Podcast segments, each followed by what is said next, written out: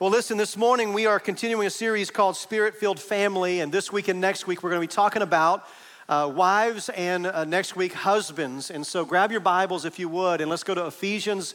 We're going to start in chapter 1 today, and then we'll get to chapter 5. I want to lay some foundation for us. Ephesians chapter 1. While you're turning there, let me just tell you some reality is happening in my life. Uh, I'm getting older, and uh, I'm starting to feel the effects of age in a number of ways, but one of the biggest ways is in the area of vision and eyesight. So I'm supposed to wear glasses now, but my favorite readers got broken, and so I've just been in complete denial. I know they're like six bucks, you know, at, you know, Walgreens, but I just can't go get them until this last week. And I realized, okay, I don't just need readers, I need the real thing. And so I'm gonna be going the next couple of weeks and probably getting eyeglasses. But uh, what happened was, was that I'm, I'm, you know, have a hard time reading up close. And then the other day I was at a ball game and I was looking across uh, to the other side and I'm waving at someone that I know only to discover I actually don't know them. Their face was so blurry, I got it all wrong. So now not only can I not see, I'm an idiot apparently. And, um, and so now I'm like, baby, I got to break down. I got to get some glasses. And so, but here's the problem my, my eyesight is getting bad. So what's, what's happening is, is that images are crossing and it's creating um, a blur. And so, what I need is corrective lenses that will be able to help me, you know, clear up what is blurry so that I can see more clearly. That's the whole point of, of getting glasses, is to take what is blurry and make it clear uh, through the lenses. So, what I want to say to you is when we jump in this next couple of weeks, specifically talking about the, the role of the wife and the role of the husband and the dynamics of that relationship, I want to remind you what, what Paul is doing here in Ephesians is he is helping us put on spiritual corrective lenses. That because of sin, we have a poor vision um, in life, poor vision in a lot of areas. One of the ways that our poor vision shows up is in the way that we see our marriages. Wives, the way that you see yourself in the home, and the way that husbands, you see yourself in the home. And what Paul is doing is he's helping us put on gospel lenses so that it can correct our poor spiritual eyesight. And so I want you to understand what we're doing. There's some of this is going to be hard to hear today, hard to hear next week, but you got to understand what's happening is, is that, that the scriptures are wanting to bring clarity where because of sin we have blurry spiritual vision. Because at the end of the day, what we need in our marriages is God's vision for our marriage. We need to see our marriages the way that God sees our marriages. Wives, you need to see your responsibilities and your relationship with your husband through the lens of how God sees that relationship. Husbands, you need to see your relationship with your wife through God's vision for what you're called to be and how you serve your family. So that's what we're doing. And I want to show you this in Ephesians 1. This is really the point of Ephesians. Paul is showing us that what the gospel wants to do is to realign the heart of humanity with God's purposes and God's design. That sin has altered the way that we live, it has fractured our life, but through the work of Christ and the power of the Holy Spirit, there is a realignment into God's back, back to God's created order. So Ephesians chapter 1, let me show you this uh, very quickly. Ephesians chapter 1, verse 7.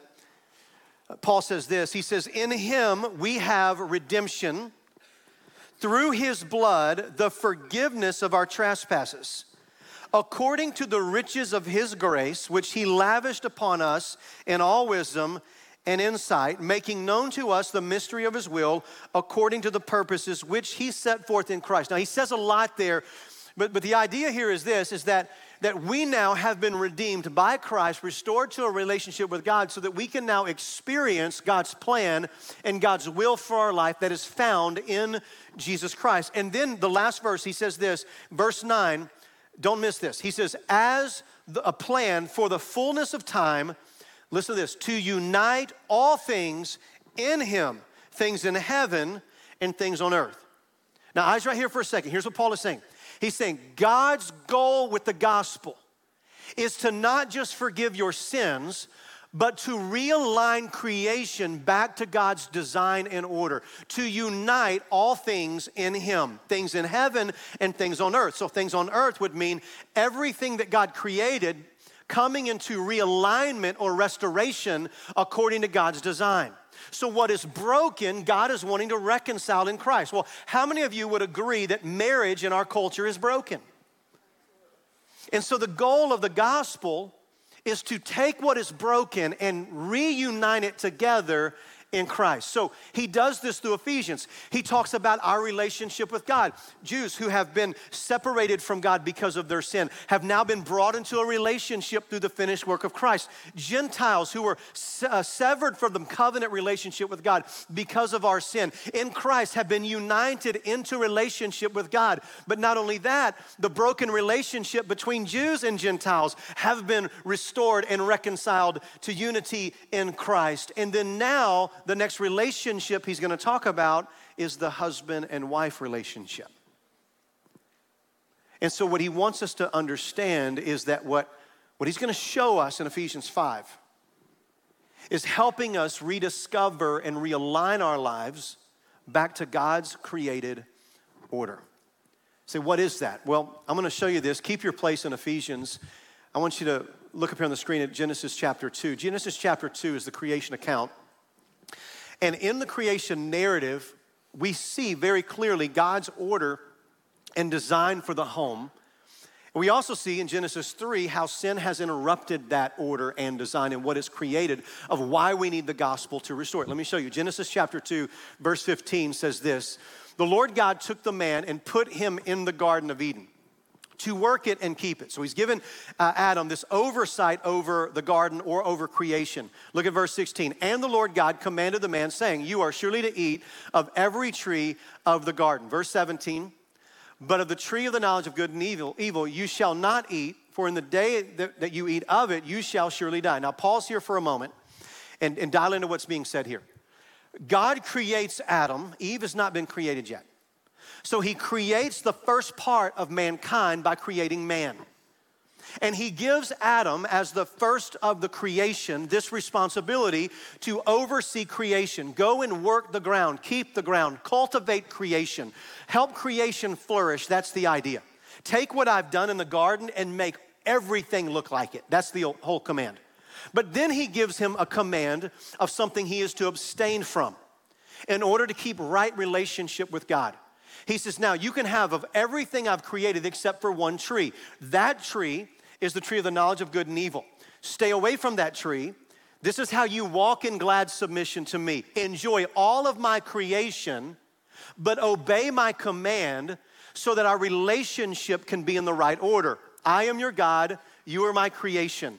Follow my commands and enjoy creation. That's the whole idea here. Now, notice this God creates man before woman. And he gives Adam this responsibility first to oversee creation and to live in submission to his command not, not to eat of the tree. Now, God is going to recognize that what he's called Adam to do, Adam can't do alone. Verse 18 says this He says, Then the Lord God said, It is not good that man should be alone. That statement is still true today. Amen? It is not good for man to be alone. I will make him a suitable helper fit for him. Now, I want you to track what's happening here. God gives Adam a calling for humanity. So, Adam, being the first created, is representing mankind.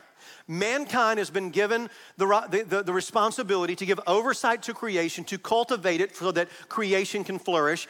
And God has given mankind the command to walk in glad submission to the Lord as we obey Him and enjoy Him and the creation. Say, uh huh, if you understand what I'm saying. And then God observes this, and here's what He says Adam can't do this alone. Adam is incapable of doing this alone. Even though I've given him this primary calling as a representative of mankind to oversee creation and to walk in submission, he can't do it alone. He needs a helper fit for him. In other words, watch this Adam alone could not do what God called mankind to do. So, what is God's solution? The story goes on to say that God causes Adam to fall into a deep sleep. And from the rib of Adam, he actually fashions and creates Eve, brings her to Adam to be his wife, who will now complete what is lacking in order for them together to accomplish what one of them alone could never. Does that make sense? So, so watch this. Even though, so you see an order here. God creates Adam to give leadership to the family, creates him first, gives him the commands first. But then he says, Adam, you are a representative of mankind, and male or men alone cannot do what God has called mankind to do. So God's solution is to create a female, a wife. So that now, as she enters into the relationship, by the way, she's called helper. Don't get caught up on that. I'm gonna come back at the end of the sermon and explain that word, and it is powerful and transformative. But what he says is basically, I'm gonna create someone who has everything that Adam is lacking. Watch this, so that together they could accomplish what one of them could never accomplish on their own. So you have order. Adam is created first, giving first command. So he has responsibility to lead the way. But he can't do it alone. And so God provides what is lacking in his wife. Now, watch this. Here's what we have you have order. God has created men, husbands specifically, to lead, and wives to come alongside, bringing the gifting, talent, and leadership that they uniquely have in order for both of them to accomplish God's intended design for humanity, which is what? Oversee creation and walk in glad submission to the Lord.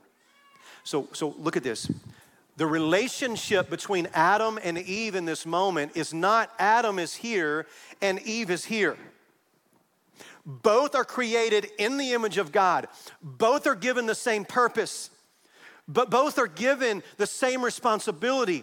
The difference in the relationship one has the responsibility to lead because of what God gave him first, the other one has the responsibility to bring the gifts and talent and, and abilities that God has given to provide what is lacking so that together. So the relationship isn't Adam and Eve, it's Adam and Eve. This is what we call a complementary relationship. It's where Adam has gifts and callings that Eve doesn't have. She has gifts and callings that Adam doesn't have. And when the two unite together, listen, humanity flourishes, creation flourishes, and we are able to accomplish what God called us to. Now, what's the problem in marriage today? The problem is what happens in Genesis 3, which is called the fall. Now, what happens in the fall? Remember this Eve did not receive the command to abstain from the tree. Who did? Adam did. But who does the serpent go to when he goes to convince to eat of the fruit? He goes to Eve, the one who did not receive the first command. Why? Adam's responsibility as the leader was to lead his family into obedience. Satan is trying to usurp the order that God designed by going past the man to her, to the wife. He goes to the wife, and she hears him, and rather than Adam stepping in and leading and Eve following like this, Eve says, Hey, have you thought about this? And watch this. The problem in the Garden of Eden wasn't just that Eve took of the fruit and ate of it, it was that Adam shirked his responsibility. The fall was the byproduct of Adam's unwillingness to lead his home in the way that God called him to. Men, I want you to hear me say this passive men lead to great failure. Passive men lead to great failure.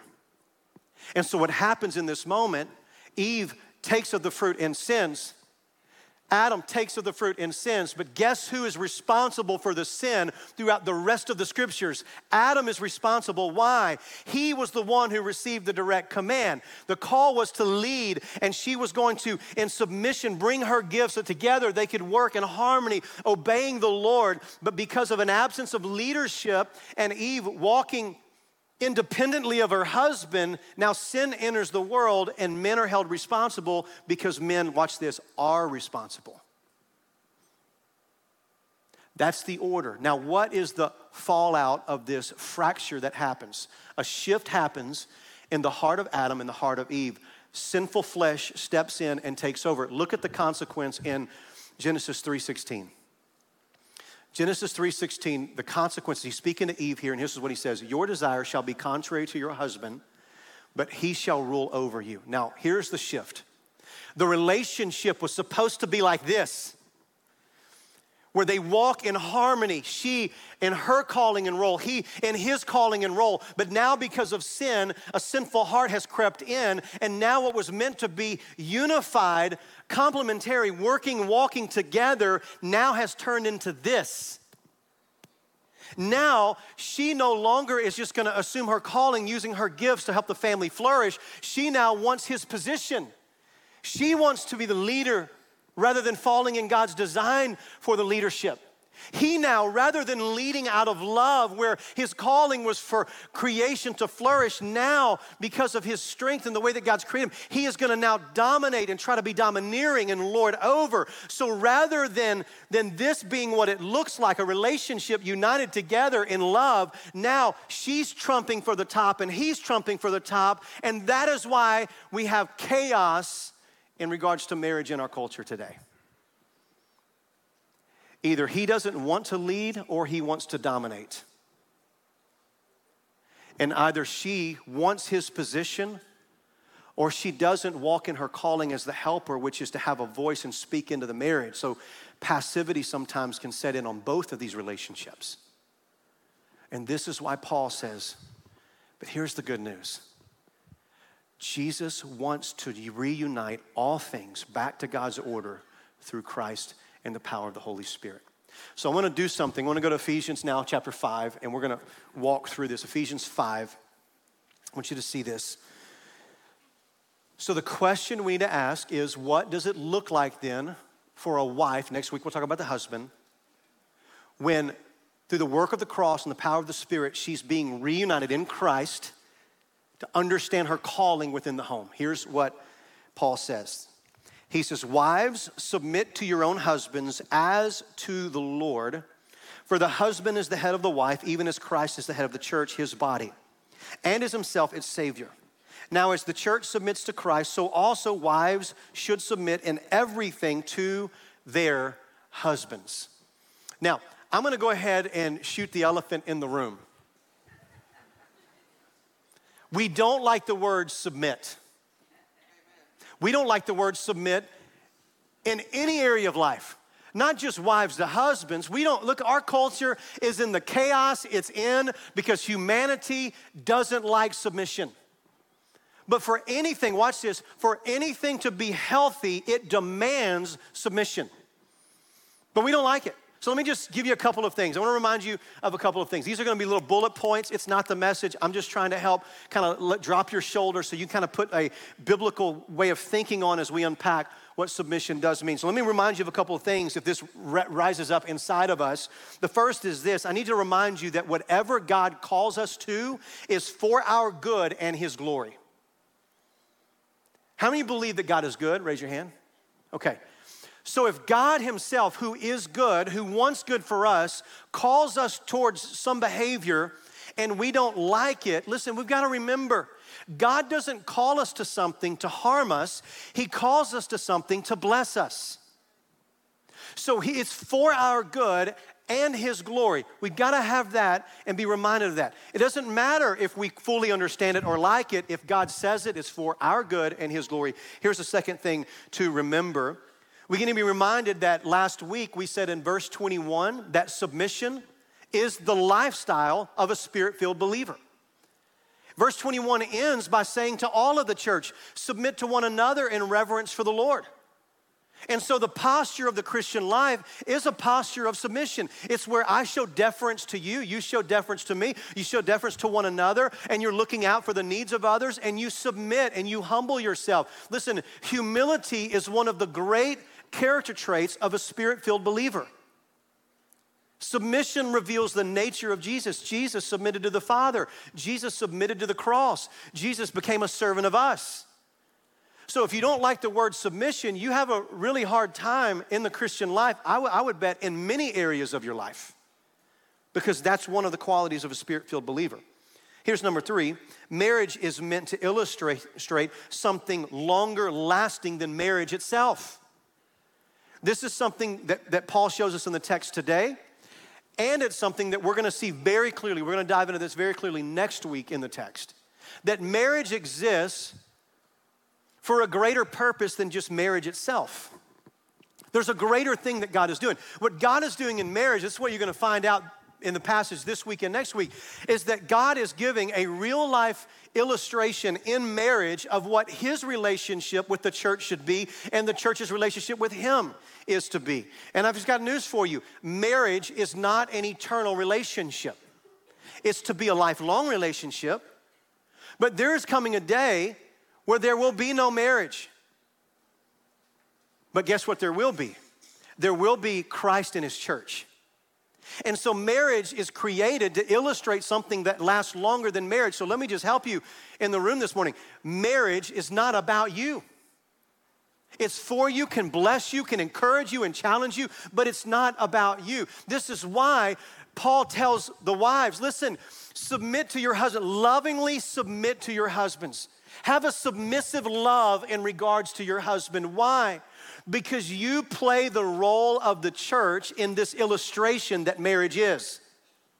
This is why he tells the husbands, love your wives with a sacrificial love, laying your life down for her every day. Why? Because you play the part of Jesus. And so, as the wife plays her part and as the husband plays his part, the world gets an idea of what Jesus and his church is supposed to look like.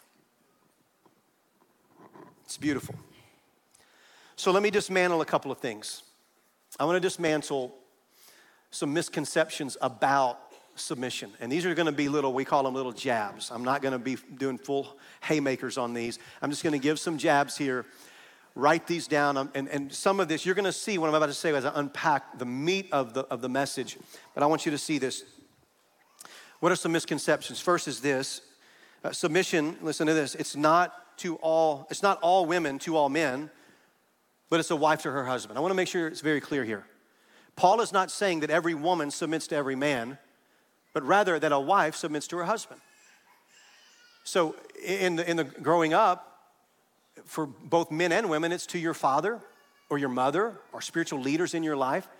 And then, whenever you get married, there's this relationship where the husband's to be the spiritual leader. And so, that submission is not to every man, but to your husband. Here's number two it's not about value, it's about order.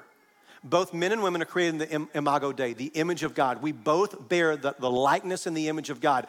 We have complete equality in our dignity and our value and our worth. Can I, can I hear an amen on that? And, and women and men should be treated with value, honor, respect, and dignity because we're created in the image of God. But it is about order, it is about structure. And, and watch this where there is no order, what do you have? You have disorder, you have chaos.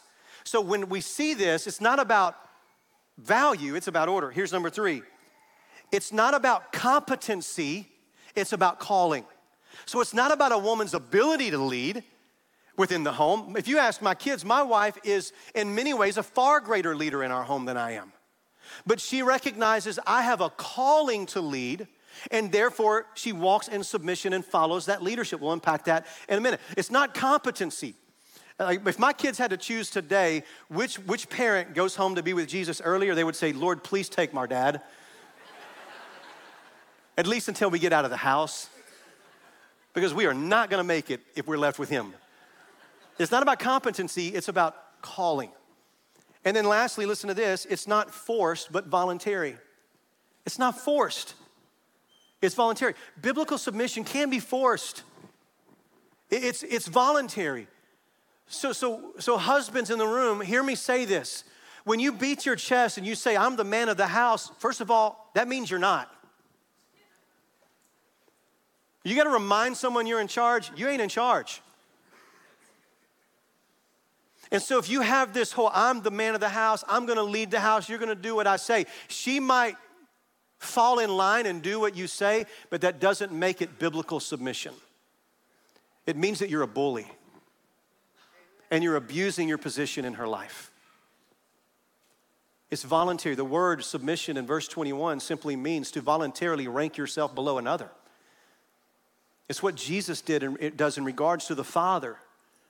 It's what Jesus did when he came in the incarnation in regards to us. He humbled himself and he served us. So there was this, this sense of voluntarily taking the lower position for the betterment of someone else.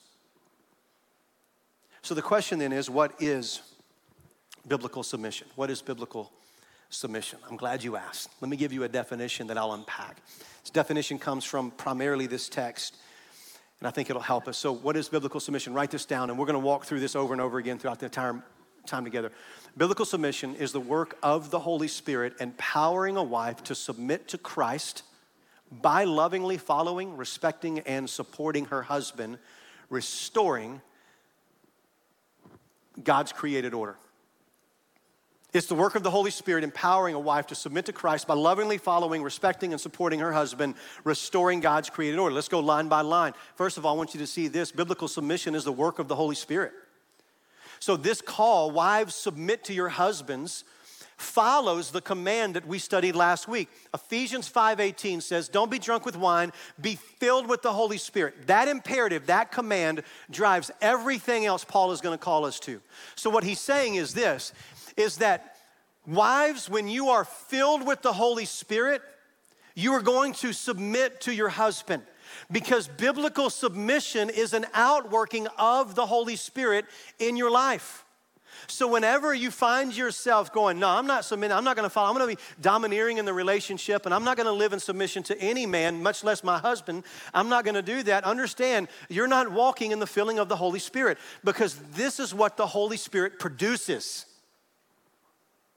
a submissive heart to fall in line with what God's created order is. And listen, this is a, this is a work of the Holy Spirit. The Holy Spirit wants to empower you to live the life God created you for.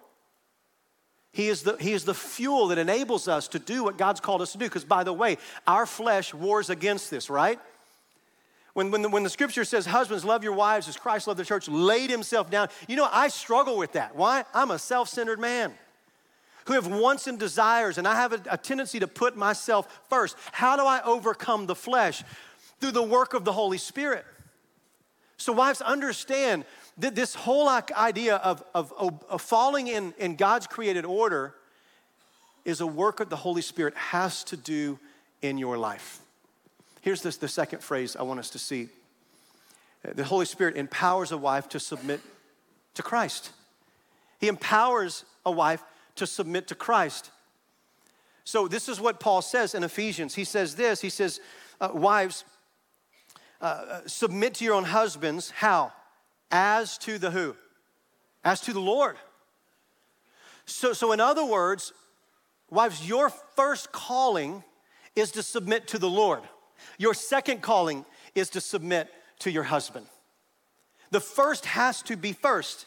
This is what the Holy Spirit does. What does the Holy Spirit do? He empowers us to submit to God's plan for our life. When we're submitted to God's plan for our life, what we're acknowledging is, Christ, you are Lord over me. I'm submitting to your will and your ways so that in the marriage relationship, here's what we say Lord, because I'm submitted to you and your will and your way, I recognize that you have an order for the family. And because you have an order for the family and you are my Lord, I'm going to submit to that order, which means God God, you have placed my husband in my life to lead our family. So, in submission to you, Jesus, I'm going to submit to him.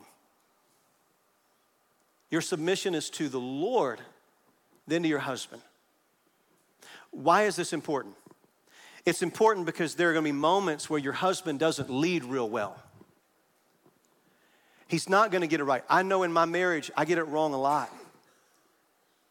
And I'm striving to be a good, godly husband, and I don't get it right. And there are times where I know in my, my wife's heart and flesh, she's like, man, he, he's, he's kind of being a jerk today. And he's not, I don't know that I want to follow that. On those days, watch this. It's easy to follow your husband when he looks like Jesus. But what about the days that he doesn't? You look past your husband and you see the one standing behind him who rules over him. And you say to yourself, I, I don't know that I want to submit to him, but I am because I'm submitted to him. So, on the days when I don't want to lead well, my wife sometimes has to look past me because I don't look like Jesus. And she's got to love me and follow me because she loves and follows Jesus. Now, eyes right here. This is important.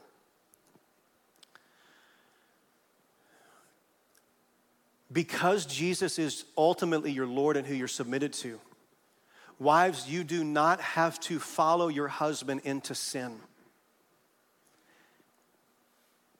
You don't have to follow a husband into abuse. If your husband is trying to lead you into ungodliness because ultimately you're submitted to Christ, the answer is no. If he's trying to lead you into immorality or sinful behavior that's outside the bounds of, of, who you are as a follower of Jesus Christ? The answer is, I'm not following you there. Why? Because my allegiance is to Jesus. And you do this humbly, graciously. If you have an unbelieving husband and who's pushing the boundaries, First Peter says you win him over by quiet spirit and meek, humble. You exemplify Christ and, and he'll work in his heart. But you do not have to submit to ungodliness because your allegiance is to who? Is to Jesus.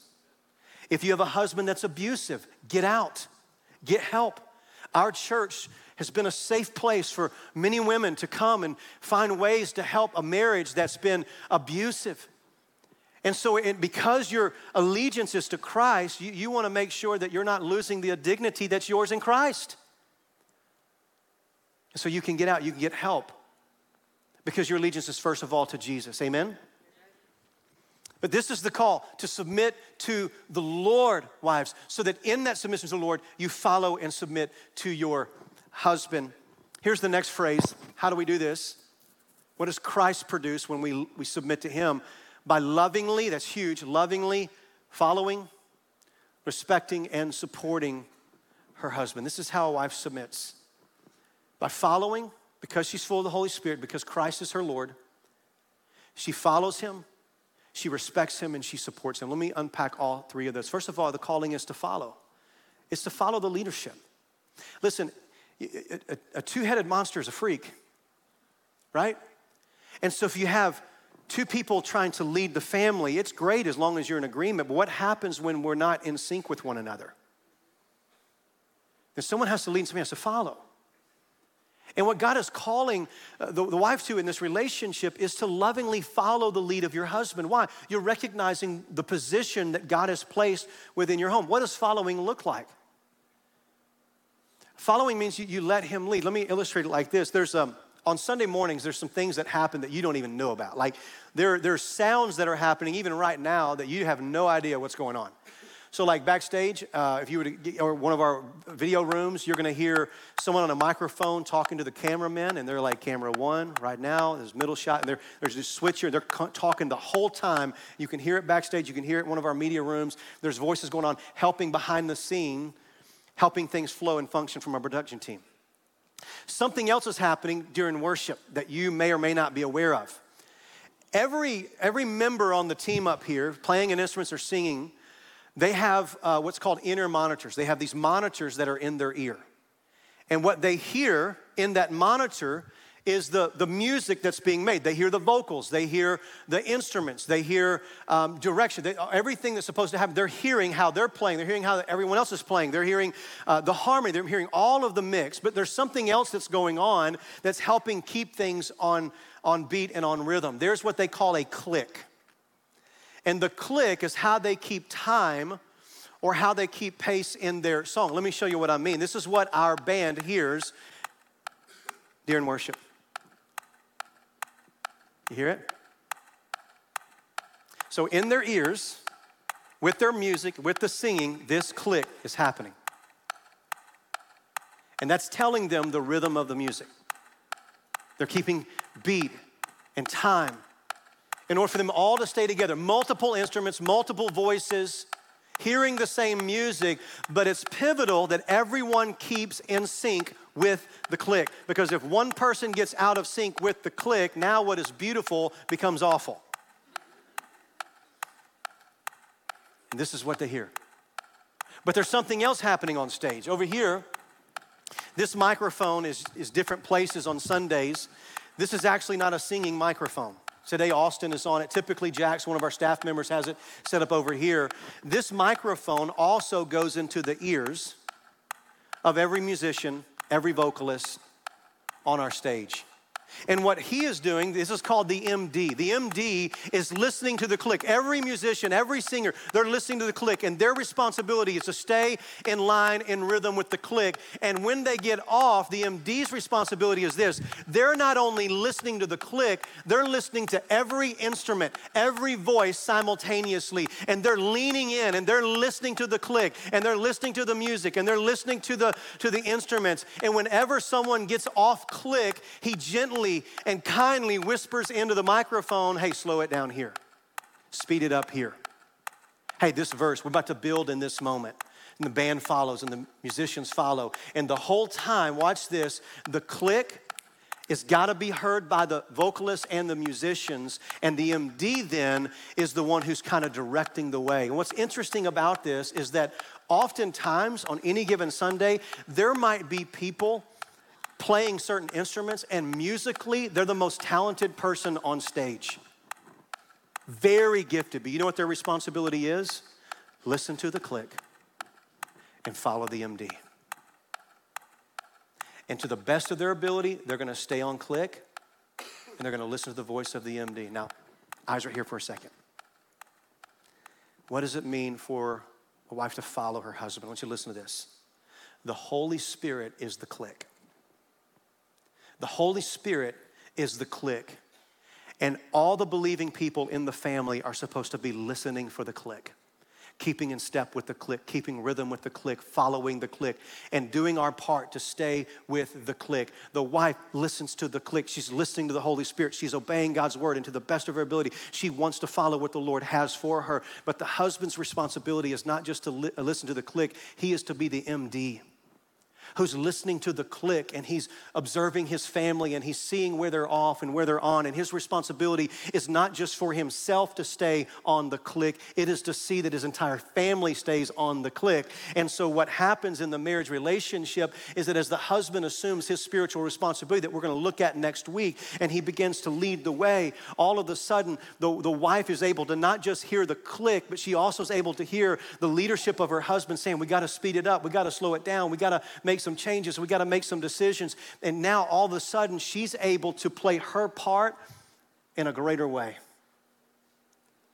Because she's not just listening to the click, she's listening to the MD. Now you say, what happens if the MD gets it wrong? The responsibility of the instrumentalist and the vocalist are to keep in line with the click, even if the MD is off. This is why it's pivotal for you to be filled with the Holy Spirit. And there are times where the musicians will turn to the MD and they'll kind of look and go, You're off.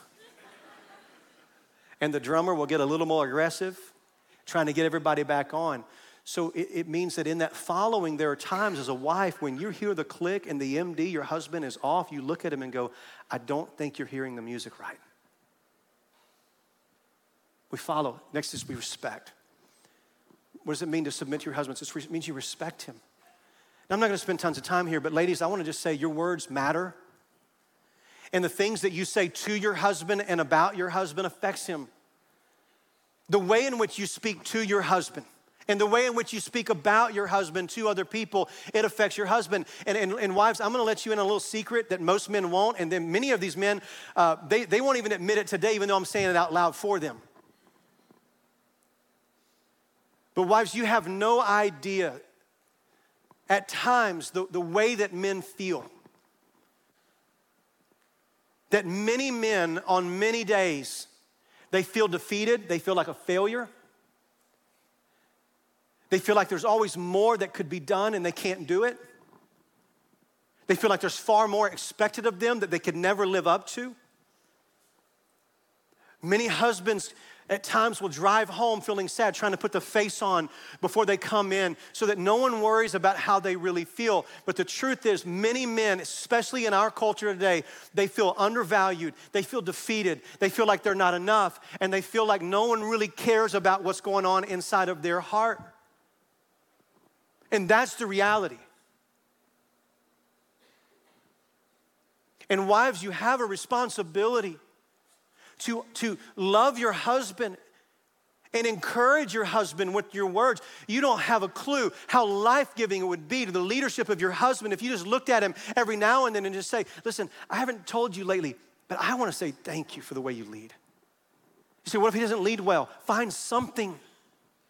By the way, great leadership principle for anyone in the room what gets celebrated gets repeated. But most of the time, wives, if I'm honest, many of you in the room, you only talk about the leadership of your husband when he's not doing it right. The way that you speak to him, to your friends. The Proverbs 31 woman, it says this is that she speaks well of him, her husband and he is respected at the city gate. What does that mean? It's the center of, of community life. In other words, because of the way that she represents him, when people think of him, they think well of him. Ladies, how does your closest friend see your husband? By the way that you speak about him? Do you build him up or do you tear him down? Do you encourage him? And by the way, look, if every now and then you would just say, hey, look, the way you handled that with the kids the other day, I just want you to know how much that means to me. Like you, you, the way you handled that situation, that brought so much comfort and encouragement to me. Thank you for being the leader that you are. And authentically mean it. Listen, it will add fuel to their leadership fire. Respect your husbands. Here's the last one about supporting them supporting your husband. I want you to think about this as undergirding, undergirding your husband. So, going back to the Hebrew word helper, Genesis 2:18. The first word ever used to describe a woman is helper. And, and for many women, it's like that's completely offensive. And I want to dismantle that for you right now. The word helper in that particular context and that particular word in the Hebrew language, listen to this the word helper literally means one who strengthens and provides what is lacking one who comes to the rescue, one who comes to the aid. In other words, here's what happens is that God says, listen, I'm going to provide someone who can strengthen what is lacking, who can provide what is missing, who could come to the aid because together you can accomplish what God has called you to. But you need her and the strengths and the gifts that she has. And without it, you can't accomplish it. In fact, this word in the Hebrew language to mean helper is most often in the Old Testament a word used to describe God and his relationship with Israel. For people who think that's a demeaning word, calling me helper, you think it demeans God when the scriptures say, and he came and he helped his people Israel. What it means is he came and delivered them. He was their strength. He was their power. He was the one that came through for them. No, no, no. It's not a word that diminishes, it's a word that elevates. And so, wives, listen, you have a calling to come alongside your husband, to speak into his life, to use your gifts and ability to strengthen the family. That's how you support. This doesn't mean you usurp his authority, it means that you come alongside and love him enough to speak into the family decisions. And you do so in a humble, Christ like way that follows his leadership and strengthens him so that he can lead more effectively. See, what does that look like? My wife is one of the best of this, and, I, and I'm not saying that our marriage is perfect because I'm in the marriage, it's not perfect. But my wife is literally one of the people that I look to the most when I think about this. My wife has so many gifts, and she is a very, very strong, capable female. I'm so thankful my daughters have a mother like her to look to.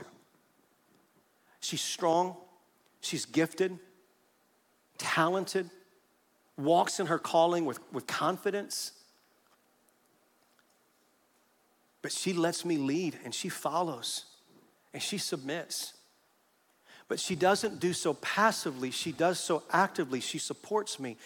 So there are times when I'm handling a situation, and to be honest, I am not gifted enough with, with, with enough understanding or wisdom, maybe in the way that I'm dealing with my kids, because as fathers, we're limited in our perspective, and I need the helper, the strength, the one who provides what is lacking. And there are times where my wife will pull me aside and very confidently and gently say, Hey, listen, we need to talk because the way you're handling this situation right now, I love you, and I know your intention is good, but I don't think the family is seeing it right now.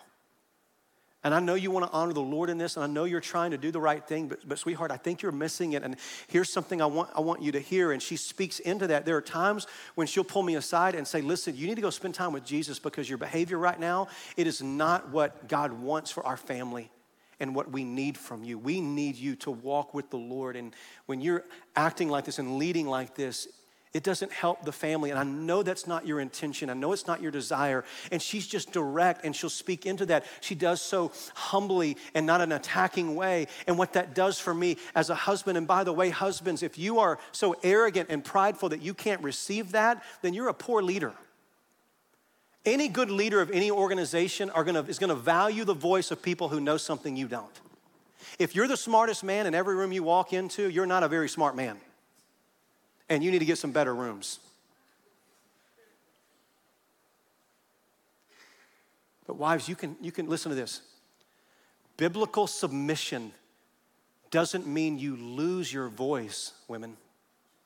It just means that your voice is framed in God's design. Doesn't mean you're a doormat for your husband. It means that you walk in the confidence of who you are and what God's called you to be. And there are times when I need my wife to lovingly, humbly look me in the face and say, Todd, I love you, but you're wrong.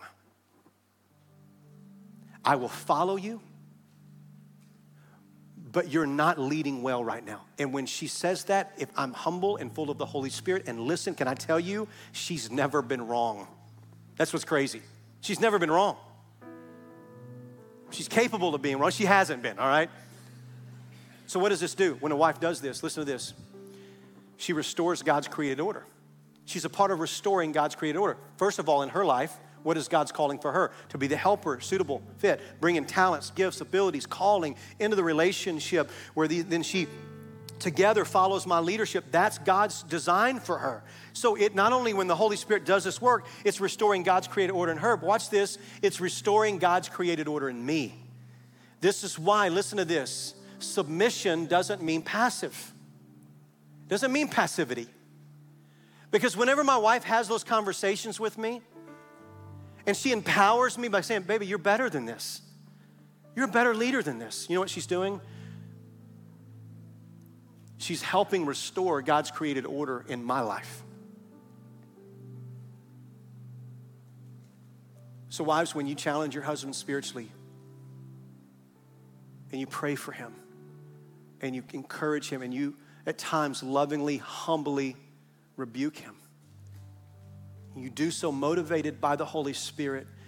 You are being used by God to restore God's image into your home and into his life. So here's the closing for today. I'm going to pray over you, and then we're going to have some announcements and get out of here. I'm going to encourage you to take this definition that I've given you. This is for wives. Where are you failing in this? With this definition, where is the areas of struggle in your life personally? Identify those. And then I want you to do this I, want, I would love for husbands and wives this week to have a conversation. Again, you, you can choose to strengthen your marriage or you can choose to ignore me right now. Put you on the spot, didn't I? Have this conversation. I want you to ask, wives, ask your husband, where do you see me succeeding in this area? Where do you see me struggling? And then have the humility to listen. Husbands, be gentle because you're next.